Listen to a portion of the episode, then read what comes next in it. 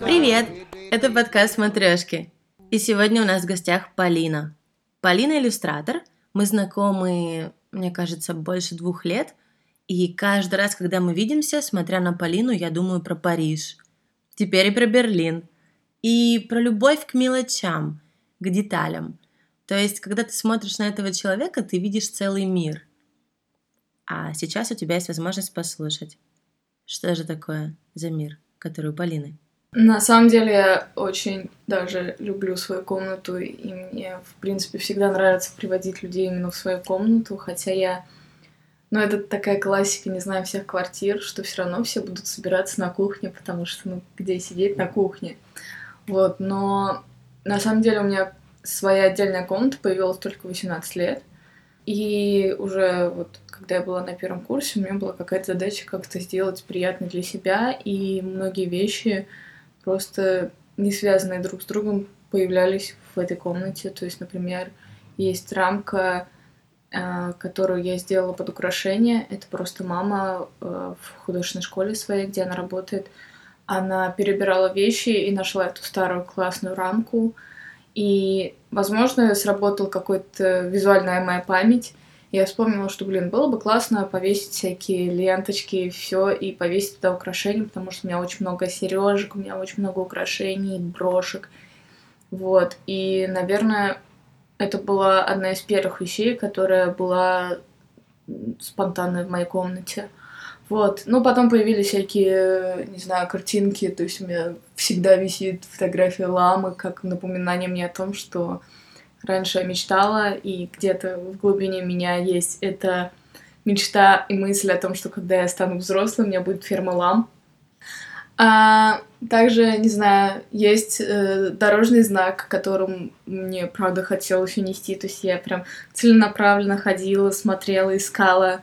И однажды я вышла на улицу, и какие-то были дорожные маленькие работы рядом с моим домом. И никто не пострадал, и я унесла.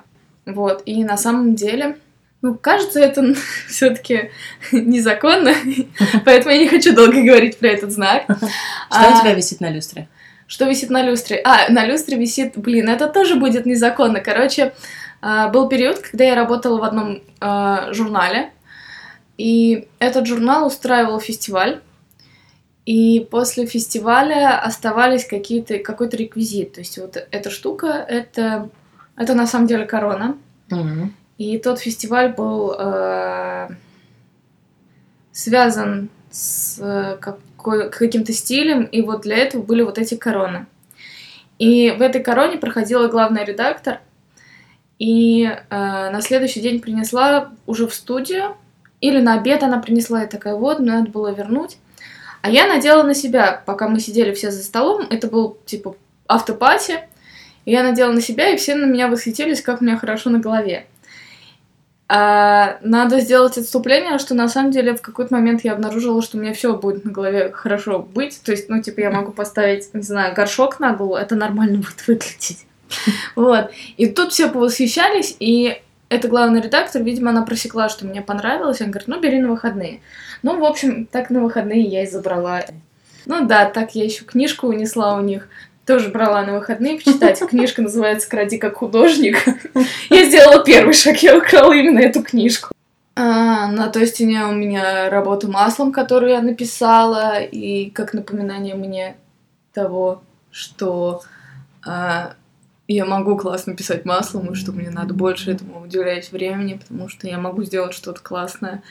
И я училась в художественной школе, моя мама училась в художественной школе, моя мама преподает в художественной школе и тоже занимается чем-то творческим. Но на самом деле а, все мое подростковое детское время почти не было каких-то работ в доме, именно моих и маминых. Вот. И в десятом классе я начала заниматься с репетитором по живописи, которая живет с мужем своим. Тоже художником, и они рассказывали, что вот у них специально есть стена под их работы, как они устроили, как это вот все было здорово, и я поняла, что, блин, надо вешать. И уже даже не спрашиваю там ни, ни мнения мамы, ни мнения бабушки, с которыми я живу, жила. Вот. И смело начала вешать, и на самом деле это классный э, способ напоминать себе, что я могу делать классные вещи, когда я вдруг начинаю думать, я ничего не умею, я смотрю на это, думаю, блин, нет, я же умею. Потому что вот, вот эта работа маслом, вот те рисунки, это я когда ездила в Берлин в первый раз, и мои друзья отвели меня в библиотеку э, Грим. Mm-hmm. Самая, она дико красивая, дико крутая, и я в тот момент очень позавидовала моим друзьям и тем студентам, которые могли в ней учиться. Я понаделала много фотографий и потом рисовала, и тоже получила от этого дикое удовольствие. И это мне тоже как напоминание. Еще из рисунков висит вот это набросок моей бабушки, когда она смотрела репортаж какого-то своего любимого из детства э, человека, который делал репортажи про животных возможно, если я правильно все запомнила. Но, в общем, бабушка прям, она была вся в этом, и это было перед сном, и она вот сидела на кровати. Вот, и, ну, мне приятно смотреть на этот набросок бабушки. А, а на левой стене висит гравюра, которую я делала, ну, это у меня задание в универе было, э, сделать автопортрет, и задача была, ну, то есть нам намекали и как-то советовали сделать не просто автопортрет, лицо. И поэтому я сделала автопортрет с моей морской свиньей Дюшей. Вот. Э, да, наверное, немножко странно, что теперь, ну, как бы ни Дюши, ни бабушки нет, но мне не грустно смотреть на эти рисунки, потому что что один, что второй были сделаны в классный момент жизни, и как бы это о главном, а не о том, что сейчас их нет. Вот. Расскажи мне про Париж. Для меня это была какая-то такая мечта, которая, ну вот она же в принципе существует, но это такое какое-то далекое и не очень осуществимое мне всегда казалось. Вот, да, а этой весной я пожила там недели две точно. Ну, в общей сложности, да, недели две. И мне понравилось, и было очень классно. И уже сейчас я ловлю себя на мысли, что я бы, конечно, съездила бы еще. Но... Ну, и он оказался таким, как я ожидала. То есть у меня там были отдельные папки в Инстаграме, сохраненные, сохраненные на Пинтересте, просто папка Париж. И там я какие-нибудь картинки рисовала просто, чтобы... Ну, я к этому прикоснулась. А когда я уже в этом жила, это очень круто, очень странно. Но, наверное, надо сказать, что моя влюбленность в Берлин тот же, она не прошла с Парижем. То есть вот я хожу, и я все равно сравнивала с Берлином, и, наверное, это был показатель того, что... Ну, наверное, это и было классно, что у меня перед Парижем случился Берлин. вот. Что я понимала, что вот ну, тот Париж, о котором все мечтают, да, он есть, но это не самое то, о чем надо мечтать. А, хорошо, тогда расскажи мне про Берлин. Ну, на самом деле, вся Германия не Берлин, и все берлинцы так говорят, и вообще все, ну, то есть вот когда ты с немцами будешь обсуждать, ты скажешь, ой, я была в Берлине, они скажут, ну, типа, ты не был в Германии. Это также про Москву. Конечно. В Москве нельзя сказать, что ты был в России. Это, ну, то есть есть Россия, есть Москва. Как бы цинично это ни звучало. А Берлин, не знаю, я немножко еще боюсь всех этих а, сейчас, сейчасшних накрученных клише и накрученных каких-то фраз, что там уехать в Париж жить, а теперь все еще хотят, хотят уехать в Берлин жить. А у меня это просто все получилось как-то взаимосвязано легко, в том смысле, что э, три года назад я начала работать в кофейне. Начала работать в кофейне просто потому, что мне нужна была движуха в жизни. Потом, когда уже началась рутина, я поняла, что мне вообще-то надо придумать, для чего я зарабатываю эти деньги. И у меня был э, друг моего друга, ну тоже мой друг, а, который живет и жил э, в Германии, учится там, и у него дом есть. И я у него спросила, говорю, Клепа, вот чисто теоретически можно ли было бы к тебе приехать? Спустя пару недель я познакомилась со всей его берлинской компанией, которые тоже московские, питерские ребята, которые тоже там учатся, живут. И я поняла, что все, пора ехать. Так я приехала первый раз в 2016 на свой день рождения. Это оказалось очень классно, и я... Ну, у всех просто Берлин еще разный. То есть у меня были подружки, которые приезжали, и он был дико тусовый. Я могу представить, какой Берлин может быть дико тусовый, как они, не знаю, они выходили из баров и клубов, или меняли их, и там с чем только не знакомились. Ну и с кем, конечно, тоже. Вот. У меня был более спокойный в том плане, что меня водили по Берлину студенты, а, заинтересованные студенты, в том смысле, что им интересно было находить новые места, новые какие-то вещи. И как раз вчера я опять рассказывала про то, как в последние дни вот той первой поездки а, мои друзья повели меня на спектакль на немецком языке. я делала вид, что я даже все поняла, но мне, правда, друг мой все объяснял и что-то подсказывал. Не сказать, что вот... То есть я могла бы сейчас сказать, что вот я же учила в школе немецкий, поэтому я все вспомнила. Нет, это, конечно, не помогло, но общая суть, в принципе, была понятна. Вот, но мой друг, с которым я ездила, он заснул. Вот, поэтому это было очень классно, очень интересно. Но в тот момент для меня это было просто экстаз от всего одновременно, что я сама себе заработала, я поехала к другу, я поехала к друзьям, и вот это все. А потом, спустя месяца шесть, я уже сама спланировала, что я поеду одна, что я поживу у друзей, уже без какого-то друга из Москвы.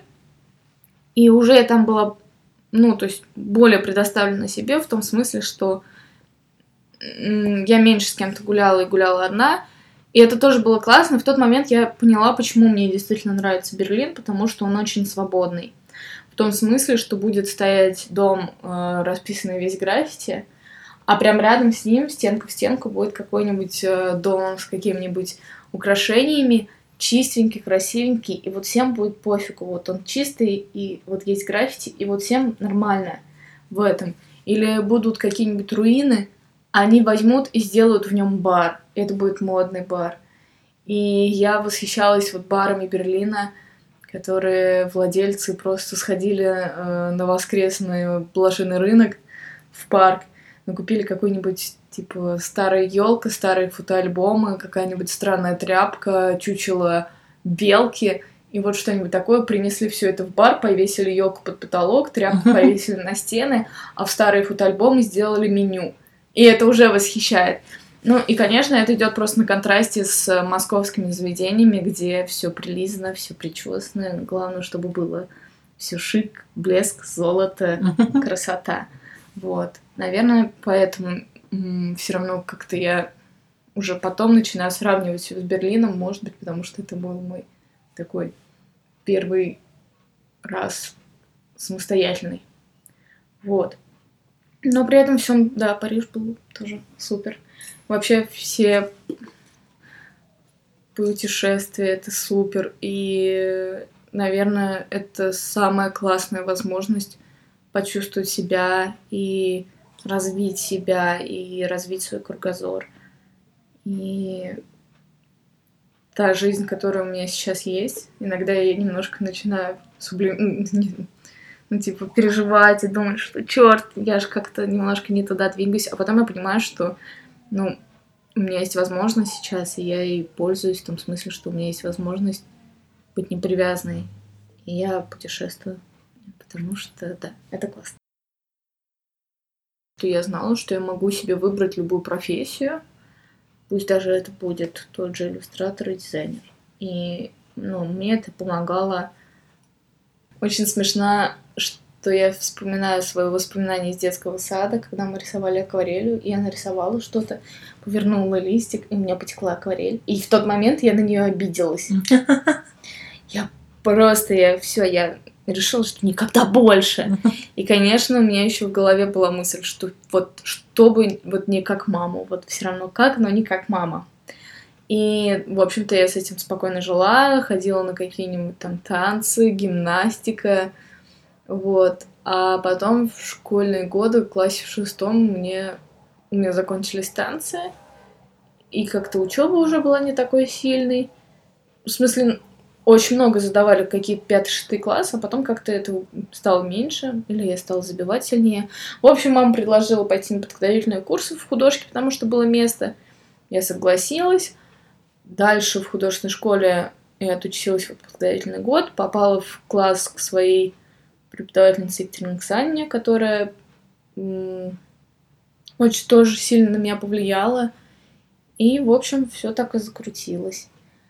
А, в том, что я стала как-то тоже жить и работать в творческой деятельности, мама одновременно им помогает, и есть сложности в том смысле, что я могу посоветоваться с ней про какую-нибудь там, не знаю, картинку, и мама может сказать по делу. И она может сказать по делу, типа, классно, а может сказать по делу, типа, блин, говно какое-то. А я-то уже потратила на это время, я же уже вложилась, и меня вот в этот момент думаю, ну, черт, ну, как бы, ну, вот. Но, наверное, это плюс. Плюс, ну, конечно, всякие штуки, как там в подготовке я могу с мамой посоветоваться, и мама сможет вспомнить какую-нибудь работу или что лучше выбрать. В общем, наверное, это больше плюс. А, я учусь очень долго уже, остается чуть меньше, но все равно мне кажется, что много. Я учусь на дизайнера и иллюстратора. Университет печати имени Федорова, имени Ивана Федорова. А, сейчас он немножко по-другому называется. Изначально, когда я поступала в кругу людей, которые понимают и знают, он назывался полиграф. И сейчас даже с теми же людьми я также могу говорить, я в полиграфе учусь. Да, я сейчас на шестом курсе, на вечернем отделении. А, в вечернем отделении не было никаких минусов, кроме того, что на четвертом или пятом курсе мне добавили полгода к моим уже шести, поэтому сейчас а, я а, на шестом курсе, вот те полгода добавлены, и впереди меня ждет еще год диплома. Вот.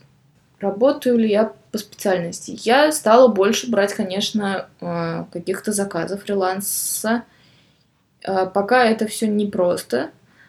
Я успокаиваюсь тем, что я только в начале пути. А что именно для тебя непросто?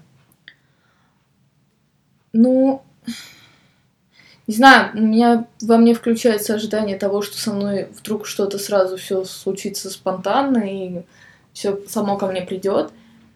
И, возможно, оно так и будет, просто в моменты суеты я думаю о том, что, господи, а как, что, куда, почему, а где оно все.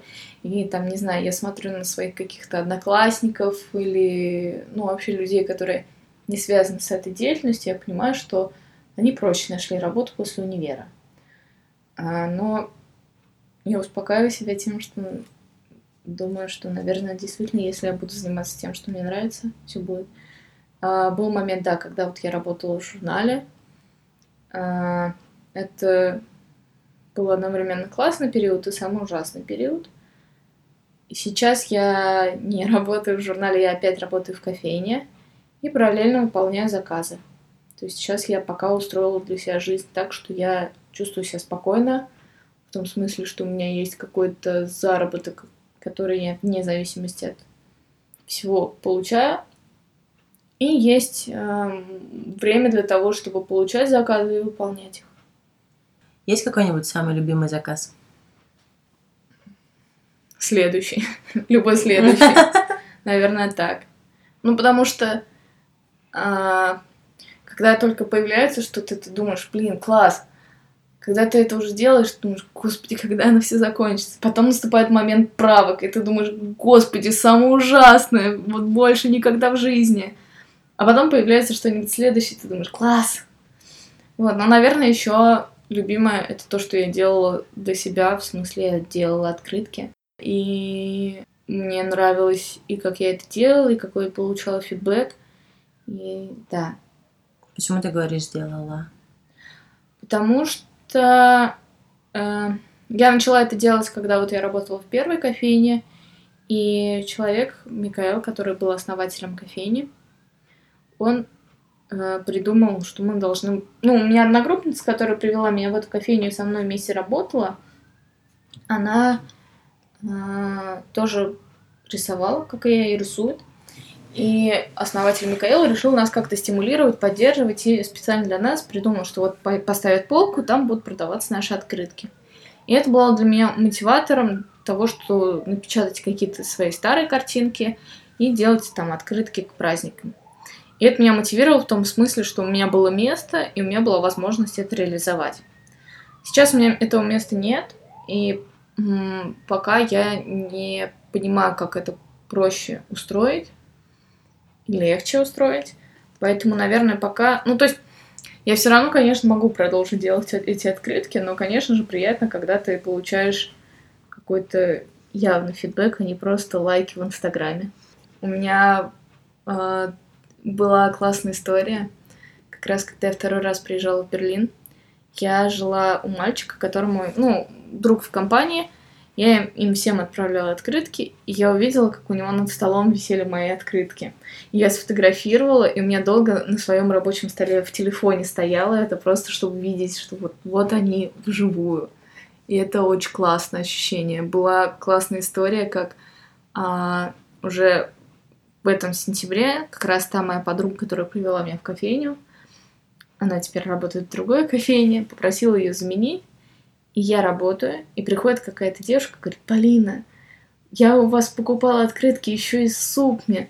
А где ваши новые? Вот, я вас помню, очень классные были открытки. Это было, ну, в этот момент я поняла, что, наверное, я все делаю правильно, и надо не переживать на тот счет, что, наверное, ну, что я работаю параллельно в кофейне, потому что это случается.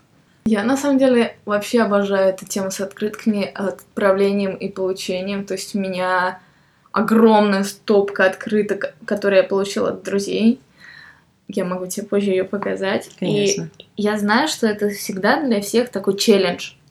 То есть у меня есть прям открытки, потом мне друзья приезжали, они, наверное, никогда не отсылали до этого из путешествия открытки. Но я сказала, вот ты мне должен отправить. И мне приезжали, у меня несколько есть открыток, которые я знаю с предысторией. Там как мальчик один отправлял открытку, и был какой-то шторм, и летали зонтики, столы, кофеин, а он дошел, нашел эту почту. Или у меня была подружка, которая ездила в Голландию э, по работе, и она тоже не могла найти, где почтамт, где купить марки. Потом она это нашла, а потом она нашла кофешоп, где должна была встретиться с другом, хотя она даже не знала, где он. И вот это вот все получилось как-то очень красиво и очень волшебно. Ну и плюс я сама очень люблю отправлять открытки из путешествий. В какой-то момент я думала, что, может быть, это то, на чем стоит зарабатывать, поняла, что нет, лучше не стоит. А, но это очень классно. То есть у меня все открытки, которые я отправляю из путешествий, я ничего не пишу, потому что я не знаю, что писать. А, то есть они просто белые? Нет. Раньше я покупала сувенирные открытки, на которых спереди фотография, сзади пустое место, чтобы что-то написать, и я сзади рисовала. И просто писала там «Привет оттуда-то». А потом, год назад, я была в Праге и зашла в магазин «Тайгер», и там был набор а, открыток пустых, белых с передней части и сзади тоже белых. И вот на них я уже свои рисунки рисовала и отправляла. И Такие были открытки из Праги, из Крыма, мне кажется, из... Я старалась из Парижа отправить, но в Париже у меня не было сил на это. И вот сейчас я была в Италии, и я опять отправила такие же открытки. Это очень классное ощущение, когда... Ну, то есть, это так же классно, как с заказом, когда ты думаешь, в теории будет классно а уже на восьмой открытке ты думаешь, господи, гори они, оно все синим пламенем, потому что я уже устала, и никакого тоже отдачи не будет. Но в этот раз я придумала, что все люди, которые попросят мне открытку, должны будут мне тоже что-нибудь сделать приятное. Одна девочка написала, что э, сошьет и вышьет э, галстук бабочку для моего кота. Не знаю, насколько это все реализуется, но звучит приятно. У него же есть своя история, это же кот с историей. Да, это кот с историей. А, его зовут Рислинг, а, потому что я не люблю белое вино и котов. Вот. Ну, Рислинг, да, сорт белого вина немецкого. Вот. А история такая, что вот как раз год назад, когда я работала в журнале, У меня был э, момент, я это еще связывала с биоритмами, когда за день, за две недели до дня рождения тебя перекрывает, и жизнь становится невероятно тяжело, тяжела.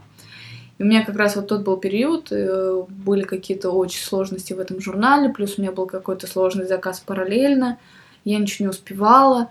И вот я помню, как, какой я сильно уставшая пришла поработать в журнале. Я захожу в квартиру и слышу мяу. Думаю, нет, надо игнорировать, нет, нет. А мне надо было еще на почту сходить. И я выхожу, открываю дверь, и на меня бежит котенок. А я живу на третьем этаже в обычном многоэтажном доме. Я закрыла дверь, тут же начала писать маме, начала писать подруге. Надо сказать, что мама на три дня уехала в Сочи. Всего лишь три дня. Но кажется, это момент того, что вот... Ну, то есть, это...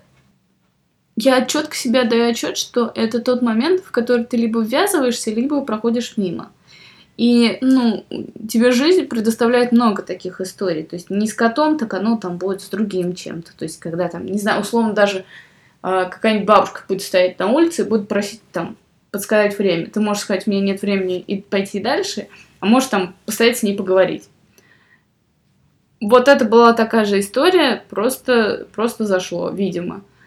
Вот, и да, у меня просто целый репортаж был, и очень смешно сейчас пересматривать. Я просто стояла, снимала на видео, как он там вокруг меня бегает, бегает, прыгает, мурчит, истошно мяучит. Вот, и вот, в общем, я в этой истерии своей провела часа два. Все закончилось тем, что мама мне скинула телефон женщины, которая... Ну, она мама ученицы маминой, и она за 4 года пристроила 100 кошек. Вау. Да, и мама мне ее скинула с той мыслью, что, может быть, она мне поможет, как подскажет. Ну, и я просто, я, вот мне мама скидывает, я просто одной рукой беру, захожу с ним домой, понимаю, что, что я наделала, он уже меня просто невероятно обнимает, э, и вот, да, и, хорошо, что у меня есть эти все видео, потому что он просто, он, он обнимал меня так, что, господи, спасибо тебе. И потом мы уже сидели с ним на кухне, он меня сидел на коленках, я думала, что он задохнется от того, что он мурлычет. То есть он так мурлыкал, я думала, что сейчас вот он задохнется у меня на руках. А я решила, что в любом случае я буду его пристраивать, потому что мне не нужна кошка, у меня есть морская семья. И вообще я не люблю кошек. И целых два дня я устраивала все это с фотографиями, с репостами, с репостами ВКонтакте, репостами в Фейсбуке, в Инстаграме. Вот. А уже потом приехала мама, мама с ним тоже познакомилась. Кот на тот момент себя очень хорошо вел, лежал как порядочный ребенок, мурчал, спал и ел. Вот.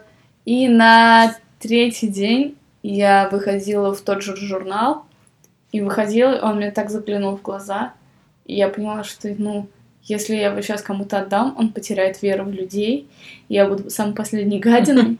И я его оставила у себя, а, прям в тот же момент, когда я его оставила у себя, он полез и залез за кухню, за холодильник, то есть все, его не выковырить. Кажется, он ждал этого момента, как только пришел. Просто он не знал, на каких он правах. Да, и сейчас вот он у меня уже живет год. А... Это, ну, это в любом случае было классно и хорошо, и он в правильный момент появился, потому что моя морская свинка, Дюшес, был со мной 6 лет, и вот когда я уезжала в Париж, его не стало, и я понимаю, что если бы не было кота, это был бы вообще разрыв в сердце, и, ну, ну это было бы дико печально. Но так как был кот, это все, конечно, сгладило и смягчило ситуацию.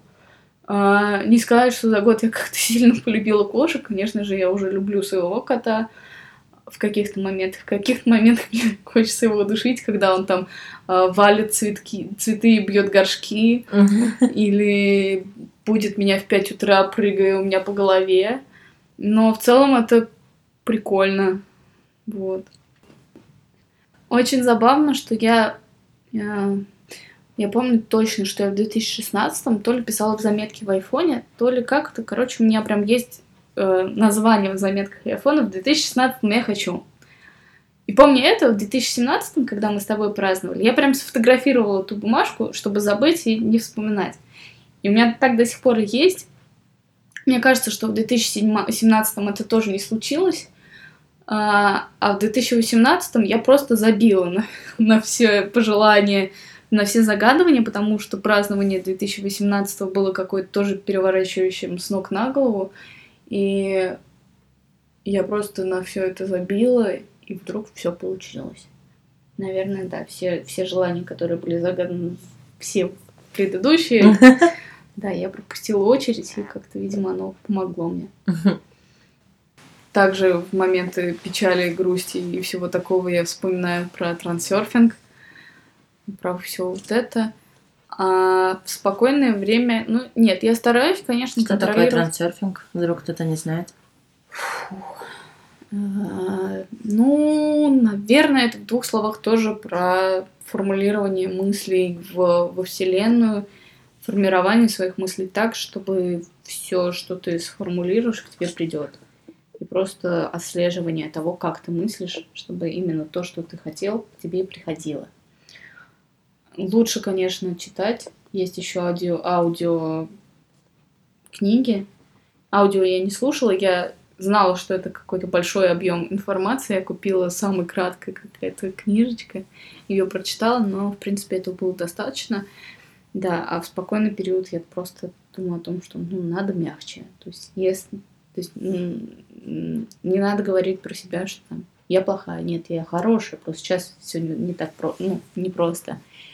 А, но вот, например, что в трансерфинге, что в принципе в понимании – моем сейчас главное не винить себя вообще ни в какой момент. То есть, э, если раньше я могла, у меня было дикое большое количество вещей, из которых я бы могла себя винить.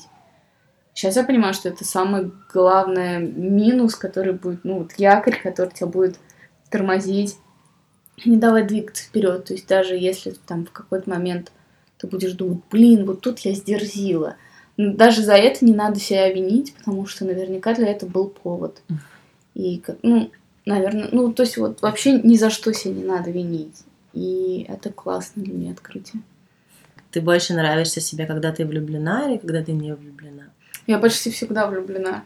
Просто я знаю, что у меня очень маленькие периоды, когда я ни в кого не влюблена. То есть сейчас ты влюблена? Сейчас у меня молодой человек. Окей. Сейчас у меня, да, мои первые отношения. Ну, потому что сейчас мы действительно парень-девушка, у нас все, все связано с, с одно, взрослыми взаимоотношениями. Не знаю, как сказать. Ну, вот оно сейчас. Тебе нравится? Да. Это так, как ты себе представляла? Нет. Я вспоминаю все свои переживания, когда я была влюблена раньше и рассказывала что-то своим подружкам. И каждая подружка мне говорила, что Полина, вот когда все просто, вот ты не будешь заморачиваться. А я думала, нет, у меня сейчас тоже все просто. Вот просто сейчас все как-то нелегко, а так все тоже просто. А сейчас я очень конкретно понимаю именно эту фразу, что реально, ну, у меня даже нет поводов заморочиться.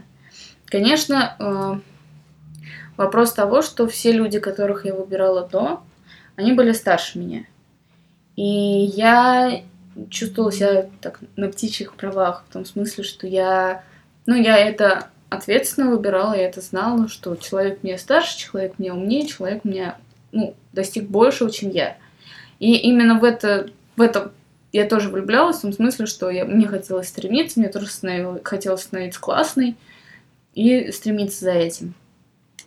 Сейчас мой молодой человек, э, мы с ним познакомились в кофейне, где, куда я пришла работать, и он младше меня это на самом деле вообще ни на что не влияет. Сейчас я уже об этом точно знаю, потому что единственное, когда меня это напрягало, только в начале. И сейчас я понимаю, что, ну, это вообще ни на что не влияет, и мне намного спокойнее и не истеричнее, и я меньше переживаю за то, что я чего-то не добилась. Сейчас, наверное, просто наверное, сейчас просто для него больше возможностей, больше повода становиться быстрее развиваться и прыгать по этапам быстрее, чем он бы это делал без меня. Все странно и не так, как реально, как я раньше себя представляла, потому что а, у меня были какие-то, ну, практически все так и были, когда там вы несколько раз ходите на свидание, и дальше ты ждешь, когда же он тебя поцелует. И вот вы целуетесь. А тут это было, мы с ним, условно, вот мы с тобой ходили гулять фотографировались. На следующий день я пришла в кофейню, он там работал. Прошла неделя, мы с ним пошли на одно свидание. Гуляли, гуляли, наверное, часов пять по парку Горького. И мы ходили за ручки, он мне купил глинтвейн. И я все думаю, ну...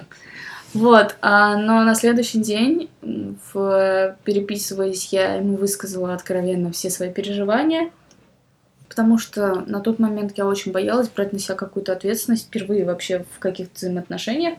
Я поняла, что тут я конкретно беру на себя ответственность. Вот. Когда я ему это все высказала, он очень грамотно, очень адекватно это все воспринял. На следующий день мы опять пошли гулять. Опять мы долго гуляли, и он меня не целовал. Потом мы уже сели а, в скверике на Китай-городе у каких-то кустов, которые все ходили писать. Это было тоже очень смешно, потому что каждый перед нами извинялся, такие, типа, ребят, извините. Да ладно, ребят. Вот, но в тот момент он меня все-таки поцеловал. Нет, короче, все развивалось очень быстро и очень непривычно по сравнению со всеми другими моими историями. И в тот момент я реально поняла, что реально, когда все просто, вот, вот это и залог того, что все хорошо. Согласна. Я тактильный человек, и кажется, он тактильный, то есть меня на самом деле и завело, и как-то я зацепилась, потому что он меня как-то очень прикасался ко мне так, что я прям сразу такая, господи, что ты делаешь? Вот. Ну и у меня просто, я когда с ним рядом, я могу его просто там, типа, за зацеловать. Не то, что это зацеловать прилюдно, а, типа, чмоки маленькие, но я там прям... Мне будет приятно это сделать, и кажется, ему это нравится. Я понимаю, что я тот человек скупой на какие-то нежности в словах, и когда там он мне жалуется на здоровье, я не могу ему ничего сказать, просто потому что не умею. Но я, ну, я могу что-то сделать. И, наверное, это тот же вопрос в нежностях. То есть я не могу сказать что-то нежное, но я могу сделать что-нибудь нежное. У меня был знакомый, который сломал бедро в Питере. И он мне рассказывал про все свои там, как он в больнице, он со мной приписывался сразу после операции. И я понимаю, что мне надо как-то его поддержать я не понимаю как, и все закончилось тем, что я купила билеты на поезд туда и обратно, и приехала к нему сюрпризом с испеченным печеньем. Mm. Просто тоже потому, что я не знала, как словами поддержать, и мне было проще сделать красивые действия. А, кажется, что когда я болею, мама может принести какую-нибудь приятность. И также я помню, что мама заболевала, я пошла в аптеку, а аптека рядом с домом находится в одной двери с цветочным. Я принесла огромный красивый цветок. Правда, он недолго прожил из-за кота. Вот, но это тоже вот такой момент, когда, ну, ну, типа, я могу сказать, ты держись, но держись, это вообще не нежно, это такое... Это как по, по плечу похлопать, ну, так, да. знаешь, что грубо так, типа, давай. Да, да, поэтому вот так получается. Почему кофейня? Потому что возможность общаться. А, в принципе, мне нравится момент приготовления запах, конечно. Мне нравится заморачиваться, мне нравится знать тонкости. Конечно, не все тонкости знаю, и иногда чувствую себя из-за этого ну, немножко глуповато. Вот. Но мне все это нравится. И, в общем, как я и шла, в первый раз работать в кофейне ради движухи, наверное, это главное. Почему кофейня? Потому что движуха, общение, постоянное общение, постоянная возможность с кем-то поговорить, поболтать, обсудить что-то. Просто работа в кофейне мне помогла быстрее начать разговор и завести диалог. Наверное, до кофейни я была более закрытой и зажатой, а сейчас мне пофигу вот. Была девочка, мы с ней просто сейчас дружим в Инстаграме, она работала рядом в бизнес-центре, и в какой-то момент по работе она уезжала в Марокко и спрашивала, что привезти. Я говорю, привези что-нибудь, что не, не еда. И она мне привезла красивую закладку. И как бы, ну, вот такие вот вещи, или там был постоянный посетитель, который нам в первый год, на Новый год, подарил бутылку шампанского. Но это красиво. То есть он принес маленькую кофейню, в которой... Ну, он, правда, каждое утро заходил, брал в Flat White. Мы его называли человек Flat White. Вот. И вот это вот такие красивые вещи. Сейчас я работаю на Патриках, и контингент немножко другой. Но тут тоже есть и постоянные, и те, кто уже будут там, не знаю, приходить ко мне. Это с немножко, наверное, другим настроением все будет, но тоже есть. Я в какой-то момент начала бояться и перестала представлять, как будет дальше, потому что как только ты представишь, как будет дальше, оно не будет, как, как ты представишь, ты расстроишься, и зачем что-то представлять.